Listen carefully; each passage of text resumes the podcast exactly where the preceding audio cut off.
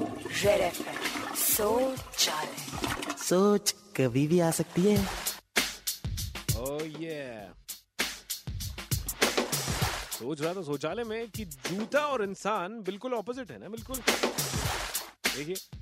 जूते का जो सोल है वो हमेशा गंदा रहता है और इंसान का सोल जब तक साफ नहीं होगा तब तक वो इंसान कैसे रह सकता है रेड एफ सोच चाहे सोच कभी भी आ सकती है